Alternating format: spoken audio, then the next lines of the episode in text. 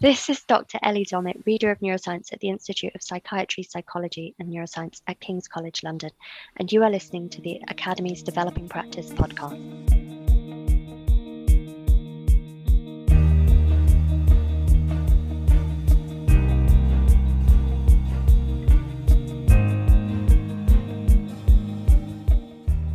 In this episode, we chat with Ellie about her research into the legacy of lockdown and the impact this has had and will have on teaching and learning in higher education. We hope you enjoy.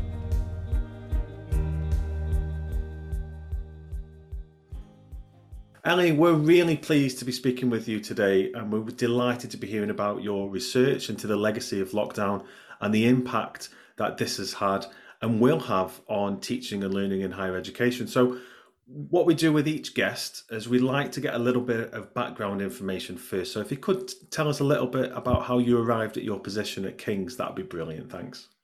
Yeah, so I um I actually joined King's uh, now almost seven years ago because they wanted to start their first psychology degree. Um, it always surprises people that King's hasn't historically had a psychology degree.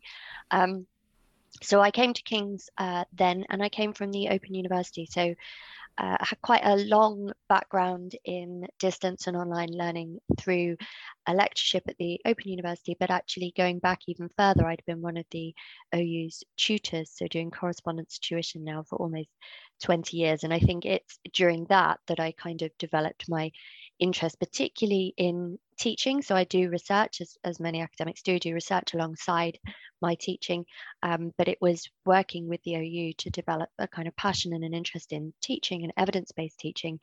And then, particularly in terms of online teaching and looking at the impact it has on a diversity of students, because the Open University probably has one of the most diverse student popul- populations.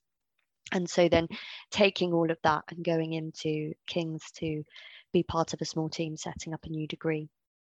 Fantastic. And the degree that you set up at King's, was that online or was that uh, pre COVID? I mean, was that online or was that face to face? No, that was all face to face, but we have, right since the start of it, been um, perhaps outliers initially because obviously now now everybody's doing it a bit more but um, we were probably outliers in how extensively we used our virtual learning environment and how we structured the whole degree really to be led by the VLE. So there was that sort of central platform. So that's always been the case pre COVID for us, but the teaching prior to the pandemic was all in person.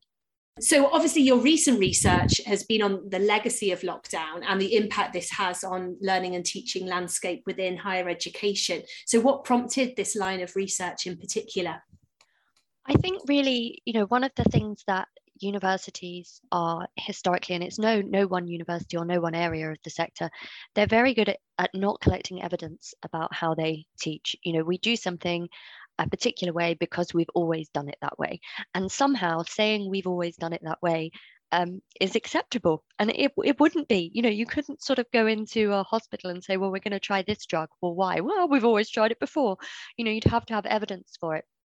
And I think the pandemic, what it offered was um, a unique and, and hopefully never to be had again opportunity to look at what happens when we suddenly shift teaching and learning online. And, and, and although it's it was a sudden shift, we've got to remember that HE and, and other elements of education have been moving this way for decades, very slowly.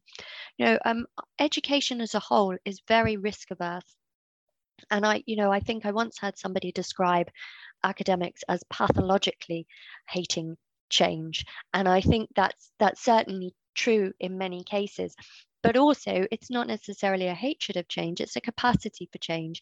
Um, the academic role is, is a very strange role. Um, whenever i talk to people outside of academia i realize how strange it is because they sort of go oh you do that and that and then you have to do that and it's sort of this very odd role. And so people haven't had the capacity to sit down and say I want to explore X, Y, Z in the context of my teaching.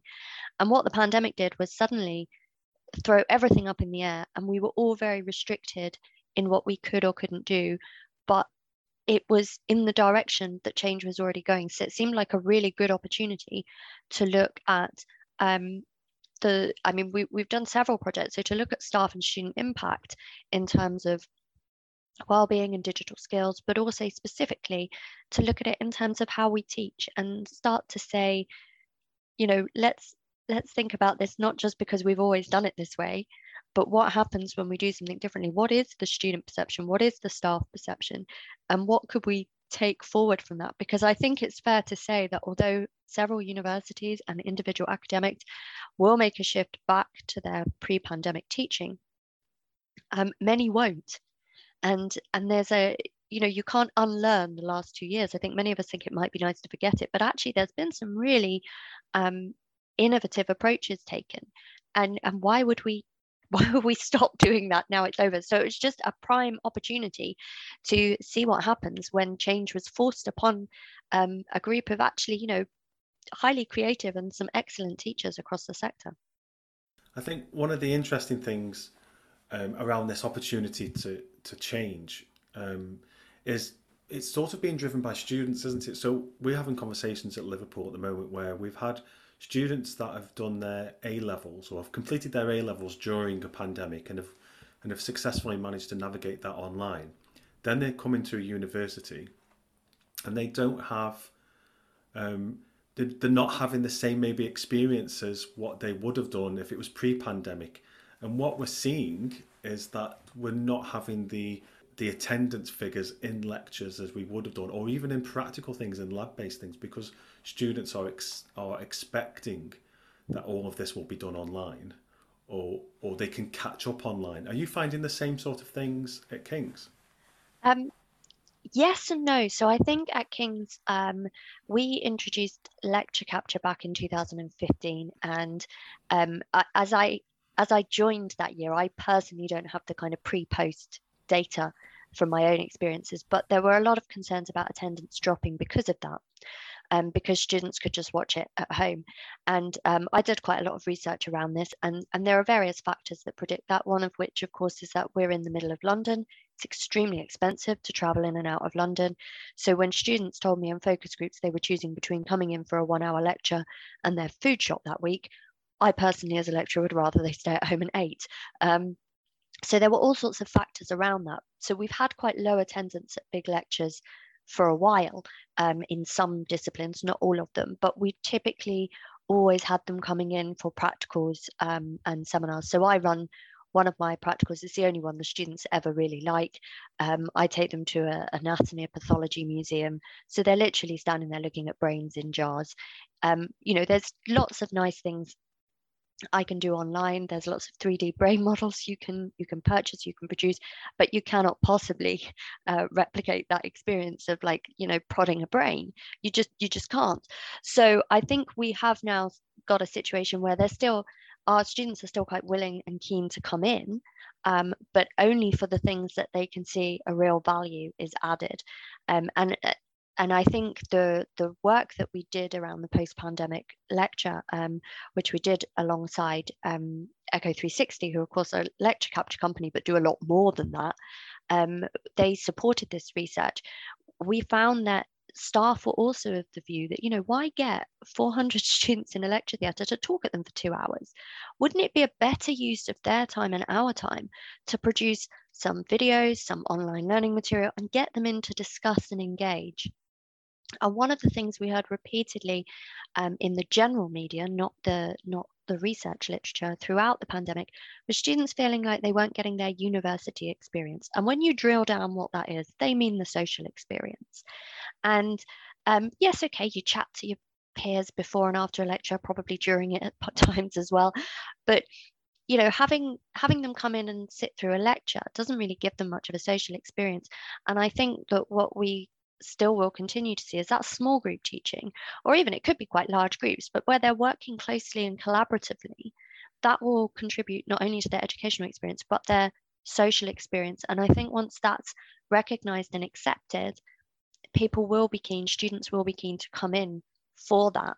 Um, I, you know, I can fully see how if you don't see the benefit, you don't want to come in.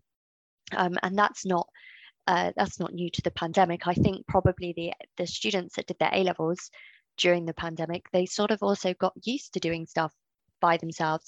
Um, but one area where we've got to be really careful um, at universities is is this idea that we should always be driven by student expectations. You know, there's two things that drive university practice historically. One is the because we've always done it that way, and the other one is it's because what the students want. And actually, if you look at the research literature around educational practices, some of the stuff the students want is not actually good for them in terms of their learning and their skills development. And a lot of the research, you know, research is um, education research, I think is a bit like psychology research, which is typically um, focused on weird populations. And I can never remember the acronym, but I think it's Western, educated, industrialized, rich, democratic um, countries. And, and so basically for psychology research, that's middle class white females.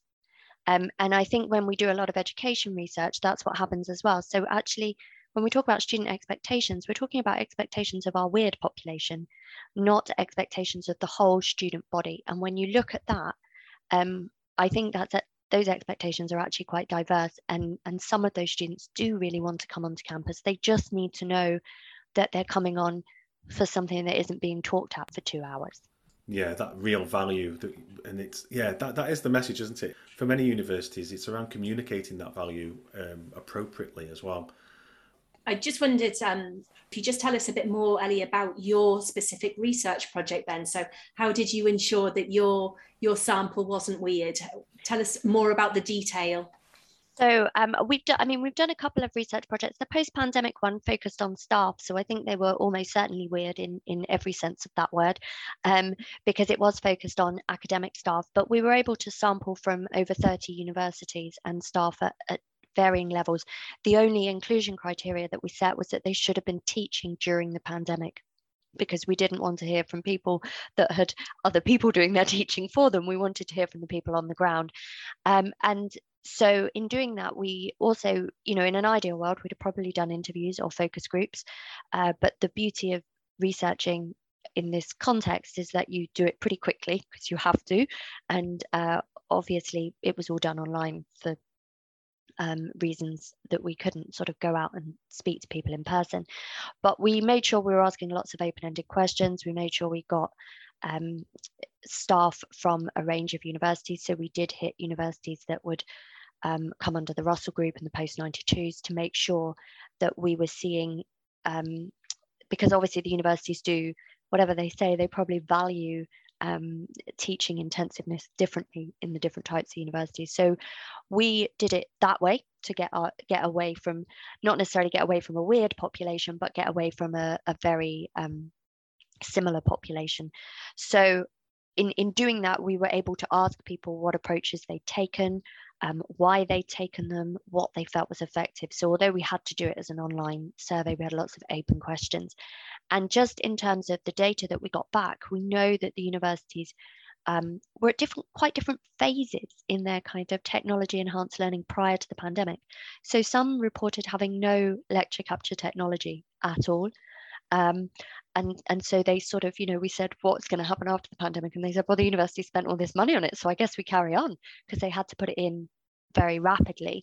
Um, other universities were already using um, lecture capture we're using other tools as well to support interactivity in live lectures so polling tools and and that sort of thing.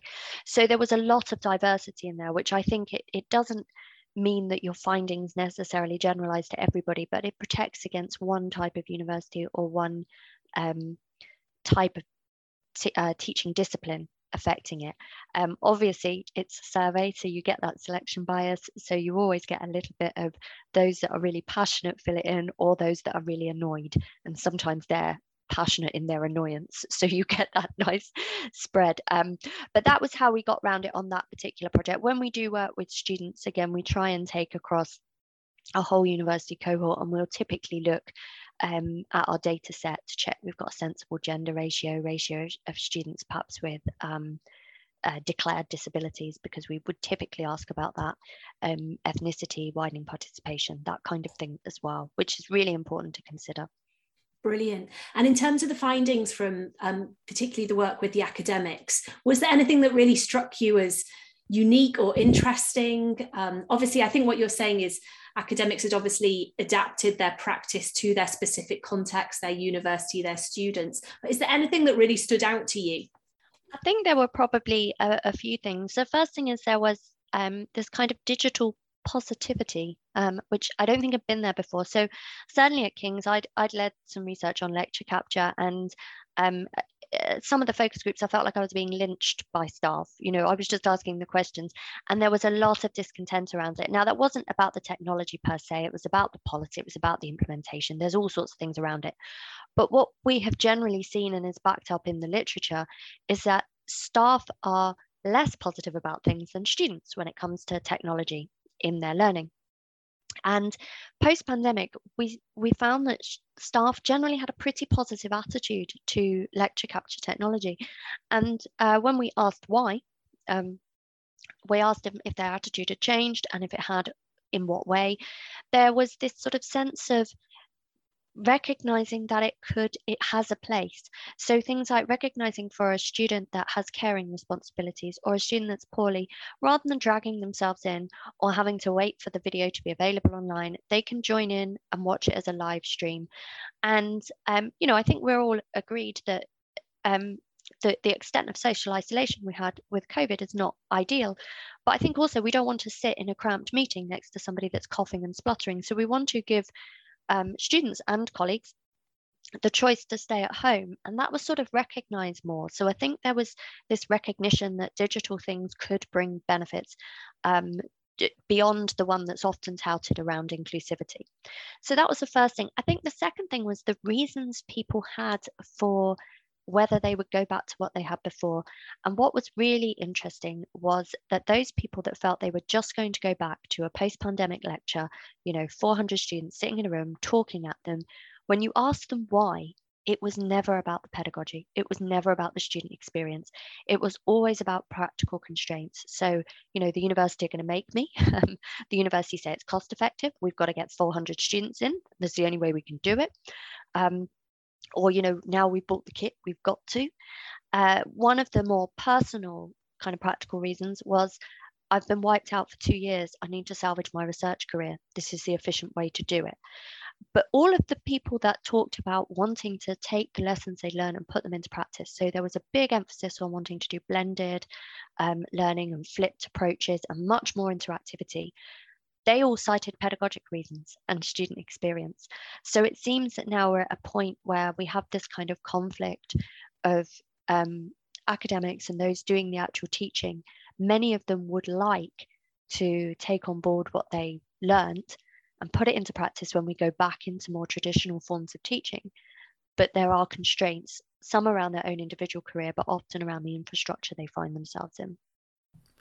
It's really interesting what you say there, Ellie. I mean, we're seeing a growing emphasis around the sector of on delivering flipped or blended teaching. I think there's a university, I think it's Northampton, or I might I might be incorrect on that, who have abandoned uh, large lecture theatres and have gone you know have gone down the seminar uh, sort of style. Um, so what what is the impact of this? You know what what do you think the impact of this is having on planning for academics, for example? Yeah, I think um, I think it's it's a challenge. Um, on several levels. Uh, you know, there is this big push. I don't think I have spoken to an academic at any university that's not said the university would like them to have more students.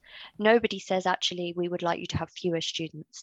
Um, so there is this management of just what is small group teaching.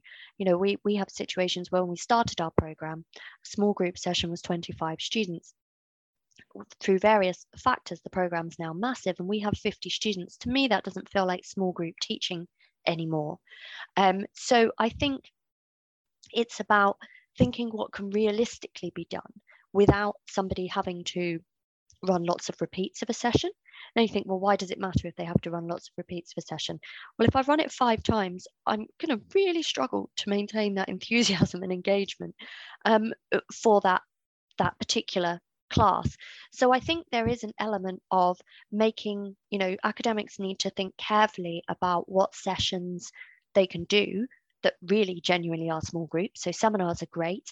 Um, the, the other thing is, I think we also need to be a little bit less precious over things. So I, I mentioned um, I mentioned that I've been an OU tutor. So one of the wonderful things about the OU, which is not replicated anywhere else as far as I'm aware, is you have a very small team of academics that write a module So they'll they'll plan out everything, and then it's largely taught by a group of people that they've never met in the form of the tutors. And I think you know the, the tutors become kind of the custodians of it. You know, we have wonderful teaching assistants. Why does it have to be me that stands there and does everything. Actually, the students would probably prefer to hear from somebody that's done some research in the last week instead of just looked at spreadsheets of student data. Um, so, you know, there is this balance of recognizing that if you move away from large group teaching, you're going to have to either have somebody running lots and lots of sessions or relinquish control over some of the teaching. And that um, that's a little bit uncomfortable for us because we've all got our modules that we see as our babies. Um, and and it's not even just about that. It's it's also recognizing that that needs resource. You want the right people in the room so you need to have the resource to have a team of good teaching assistants that you can oversee and you have to be able to take the time to prepare appropriate documentation for them so each year for my graduate teaching assistants i prepare like a 30 page booklet that does all the instructions for all of the practicals and so they can see even if they haven't run one they can see what the students did in the previous one and then they have all the information. So I think the implications of moving away from lectures are it will, in the short term, be a massive amount of planning and it's a lot of coordination. And where you have more people involved in teaching, inevitably there can be issues of quality assurance. Now, one person, of course, can do a bad job. Um, and that's sort of okay in a sense. When you've got 30 people doing a different level of bad job, it becomes very difficult to get any sort of consistency for the student experience. So I think it, it becomes a much bigger job, but I think it requires us to move to team teaching. And that's never a bad thing because you learn a lot through, you know, most of the time, I, I, mean, we go on these staff development things at universities and you sit there for three hours, you eat a soggy sandwich and you think, okay, that was nice.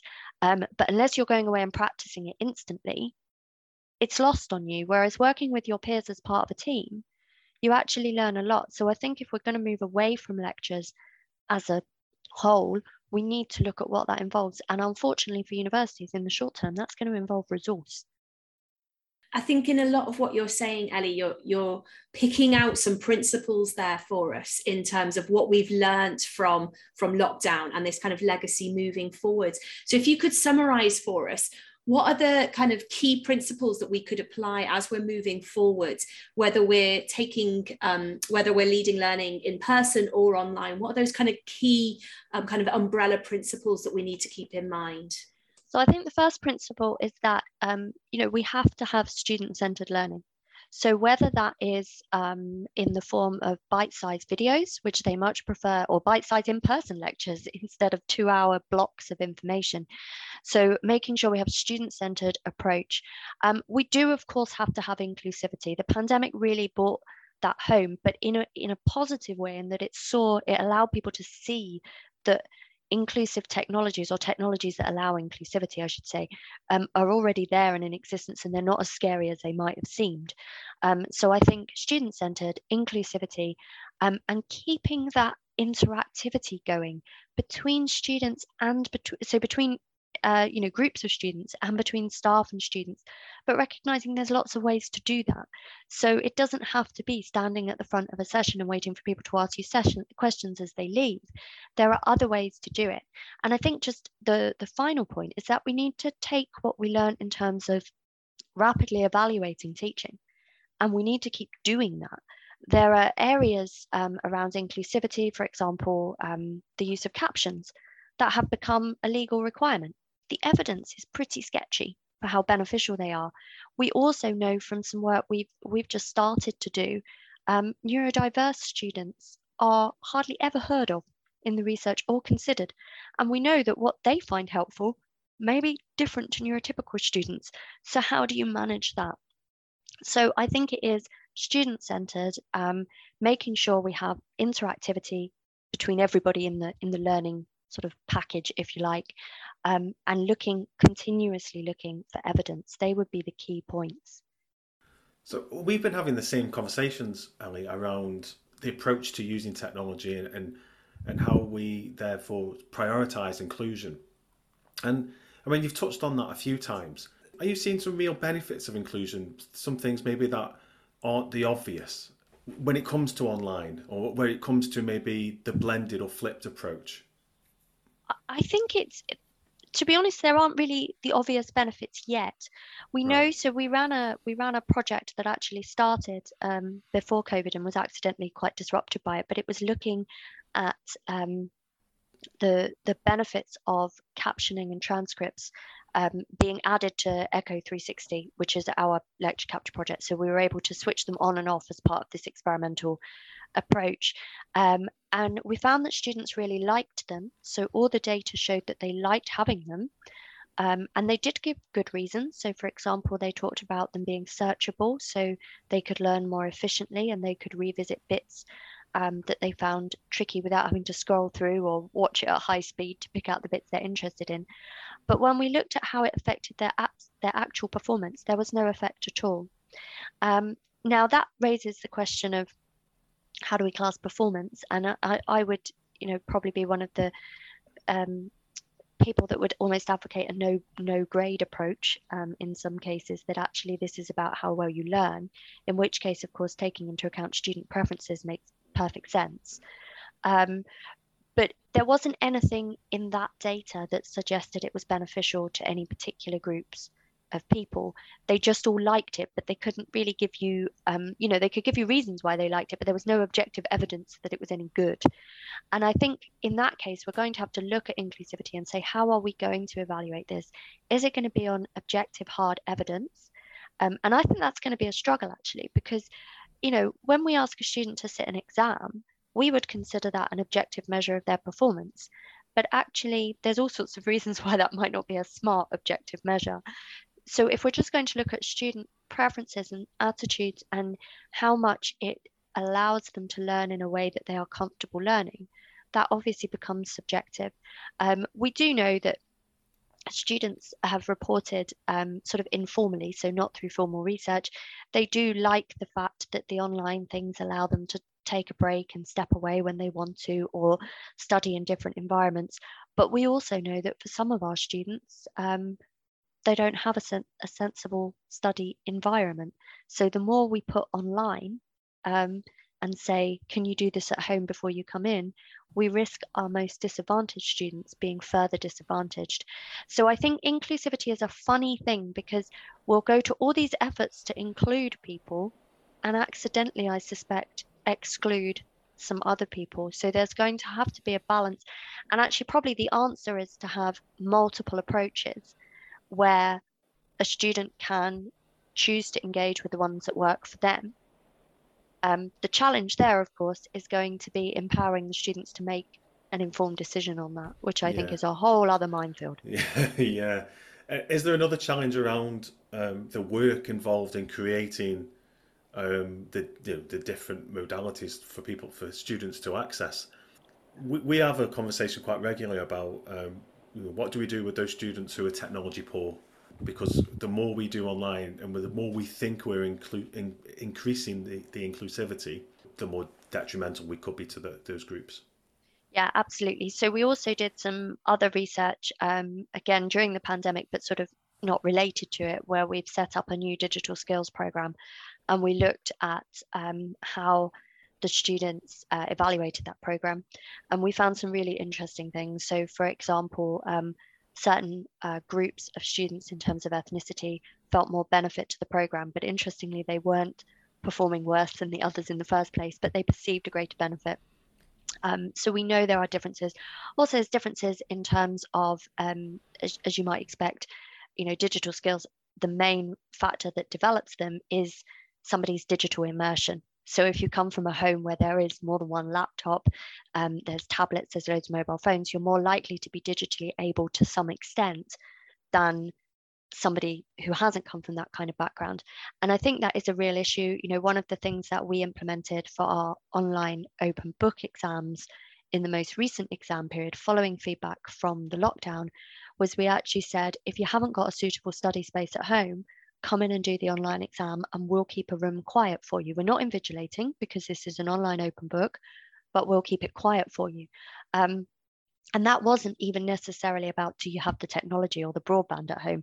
That could be, and we did have it, where a, a student's uh, broadband provider decided to do some work on the day of the exam. So they were able to come in and, and do their thing there. But I think we need to the more we shift online, the more we have to integrate digital skills training for everybody, um, so staff and students, um, and the more we have to have facilities in place for students to have, for example, long-term laptop loans. You know, we have laptop loans, but it's for 72 hours. Well, that isn't going to be enough if you need to type up your dissertation. So making that kind of setup available and recognizing of course that digital natives do not exist um, you know we we can we've got some very digitally able staff and students but we've got some that are very not digitally able and then we've got some that think they are but actually aren't so there's a need to get that balance right J- just assume the starting point is is nowhere and go from there and if you assume that you can't really go wrong it's a, a fascinating um, topic that around digitally native. Um, you know, we've uh, been looking at the same thing with our staff groups as well, and being obviously a staff developer. But um, you're right, the spectrum is massive. We've got people who are not able to maybe even use Amazon to order something online, to, to people who, uh, you know, code in their spare time. So it's a it's a massive rabbit hole for us in terms of de- developers about where do we target our provision yeah, and some of the work that we did um, uh, through some some actual some university funding actually, we looked at how digital skills in students related to their well-being during the pandemic, and digital right. skills was a predictor of well-being. Um, and I think this is something that we assume you get you create something it's got all these bells and whistles whether it's for staff or students but actually if it's stressful for them to get to it and use it and navigate it you're not helping anyone you know i sort of feel like sometimes i really just need a one page sheet on that someone you know could somebody post it to me if i'm working at home you know where i can actually work through something. But some of our students will be in that position as well. We do know from again from the post pandemic project um, that staff felt they had upskilled a lot and i think they had but as you say at the starting point for that upskilling was so variable um, it's it's a real challenge. And and we've also found ourselves working you know like i've worked for two years now on a laptop. Whereas because before I was setting up the VLE, I had my kind of two massive screens. Trying to set up the VLE on a laptop when I wasn't allowed to go to work because of the lockdown was a really painful process. And then you start to make mistakes on it. And of course, it takes two seconds for a student to spot that. and you're sort of like, well, actually, I'm, I'm trying my best. Um, but it is we have got to take that into account. I think we actually also, you know, one of the nice things that should come out of this, whether it will, I don't know, um, is that I think we all have to be a little bit more forgiving of of the quality of something. So one of the things staff said was that having to suddenly put all their videos online, they sort of realized it doesn't have to be like a Hollywood production. Students were quite happy just to see them on Teams, on Zoom, talking through the material. Um, whereas before they've sort of felt this pressure. And I think part of that comes from the kind of staff development we have where they go, here, you can create this. And it's like a kind of Oscar winning film. And you think, actually, I really can't create that. But staff have recognized they don't have to do that. The importance is they are there and they're engaging. And if one of the slides does something funny or the audio is a bit crackly, students actually don't mind um, if they still feel they're getting value from it. Yeah, absolutely. Matt and I are both in staff development, and we I know we both made that um, move. Probably less so for Matt because his videos are professional, but for the work that I've done, putting out videos which were really kind of rough and ready um, was a massive relief, wasn't it? And it, you could just get your work online so much quicker than feeling that it had to be this glossy, beautiful production. Um, and we've definitely kept that in, in a lot of our work of you know just popping videos up that are just us um, with with no kind of production behind it. Um, Ellie, there's loads from your experiences and from your research um, that we can draw from and reflect on and think about. So thanks so much for sharing so much of that with us. So, moving forward, as we emerge from the last two years, people keep telling me that COVID's over. I'm not sure that it is, but this is kind of the direction that we're heading in. Um, how do you think it's going to settle in terms of the lasting impact on the teaching and learning landscape in higher education? I think um, there's there's going to be sort of both individual and sector-wide lasting impacts. I think we have, as a sector, the staff have upskilled massively, and I think as difficult as the last two years have been, that upskilling has been welcomed by everybody. Um, so I think we'll start to see people perhaps pushing boundaries a little bit more, being willing to try something different. Because when it was forced upon them in less than ideal circumstances, you know, okay, things weren't perfect, but they were good enough in many cases. And just having that reassurance, I suspect we'll start to see higher education becoming maybe a little less risk averse and a little more innovative, which would be fabulous. Um, I also think we'll start to see more diversity in teaching and learning approaches. I would love to see a move away from the conventional lecture when it isn't supported um, by the evidence for a particular thing. So I absolutely am not saying we should not have conventional lectures. Sometimes they're great and they're exactly what's needed, but considering how to make that a more um, appropriate method in some cases would be good. And then finally, I just hope that the people that have um, put in a huge amount of work over the last few years, the academics that have done that, um, I hope that they'll be able to take stock, do some evaluation of their teaching, um, and and make sure that whoever needs to hear about that hears about it, whether it's peers through peer-reviewed literature or senior university leadership, making sure that what we've learned doesn't get forgotten because the only way we're going to change this is if the people at the forefront, those who are actually doing the teaching, push for that change. If not, it will be all too easy for us to go back to what we had before. Yeah, it reminds me of, of a, a story. Or no, it's not a story. It's a it's a bit from a book by. I always I'm terrible with author author names, but it's a book on change. And you mentioned right at the beginning, didn't you, about academics being was it pathologically adverse to change? I think was the term that you used. And the bit in the book says that um, some people are like palm trees, and that when the storm comes across, the um, the palm tree gets buffeted by the wind and the waves, and it flexes and bends. Um, and it, it, does that in the middle of that storm. And when the storm has passed, it returns to its original position. And that's the danger, isn't it, with this? that it, we all just very easily snap back to 2019 and think we can continue as we were. Um, because I, I'm I'm with you, Ellie. I don't think we can. I think we would lose an awful lot of innovation if we did that. Yeah, and I think we've you know we have still got a lot to learn. One of the things that was my bugbear through throughout the pandemic was when you looked at the major popular publications, they all when they wanted to talk about the transition to online learning they went to oxford they went to cambridge they went to ucl and they sort of said oh there's new distance and online learning. And i thought it's firstly it's not new. Secondly why aren't you talking to the world leading experts at places like the open university? Um, if you're going to talk about this i'm not saying oxford ucl don't have fabulous things to say. Of course they probably do but other universities were being overlooked. And I mean, you mentioned Northampton earlier.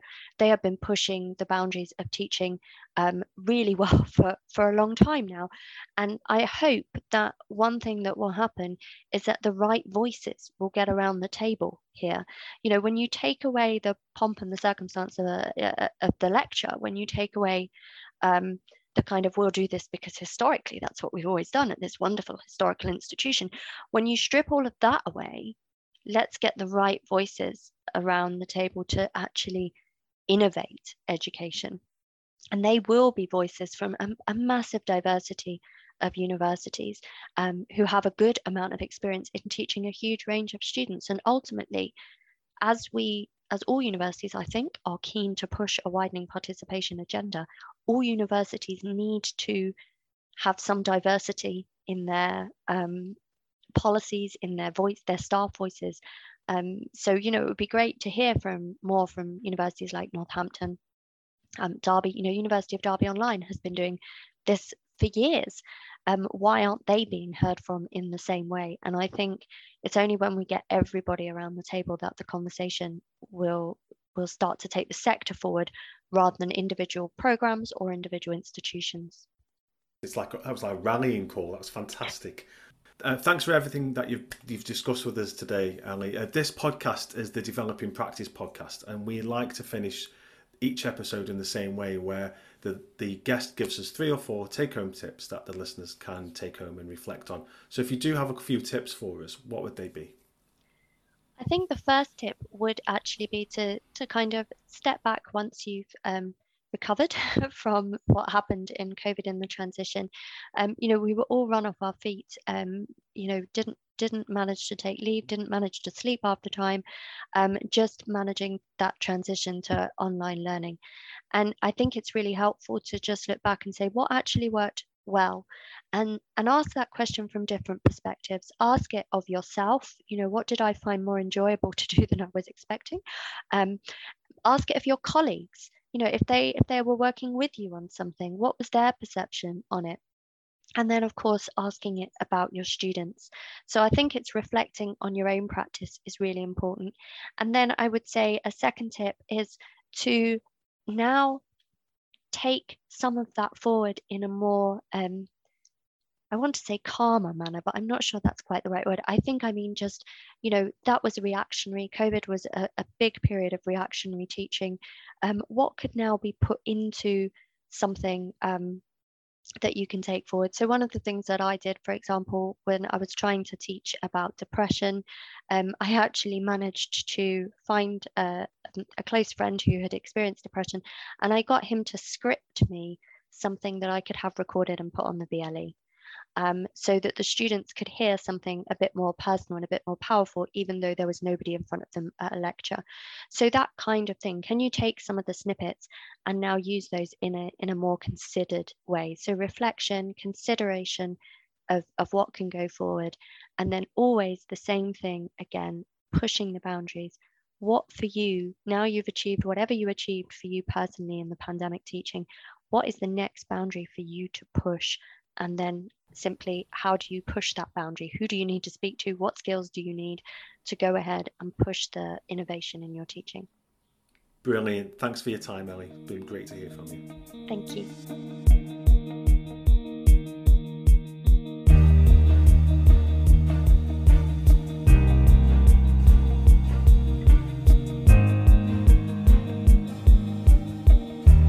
Well, I thought that was a really insightful and interesting conversation with Ellie there. I like that she was talking about her research into what academics will keep and what they will let go in response to the pandemic. She said that when assessing what to keep and what to let go, she said she would assess the value for students. So we what we really need is a student-centered inclusive approach to all the decisions that we make. Yeah, absolutely.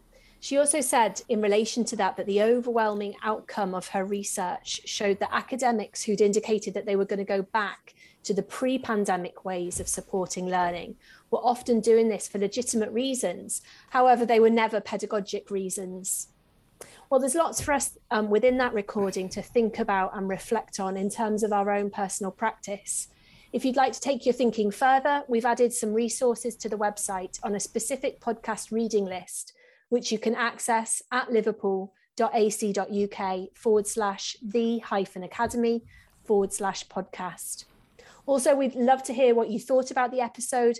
So please do tweet us at Live Uni Academy.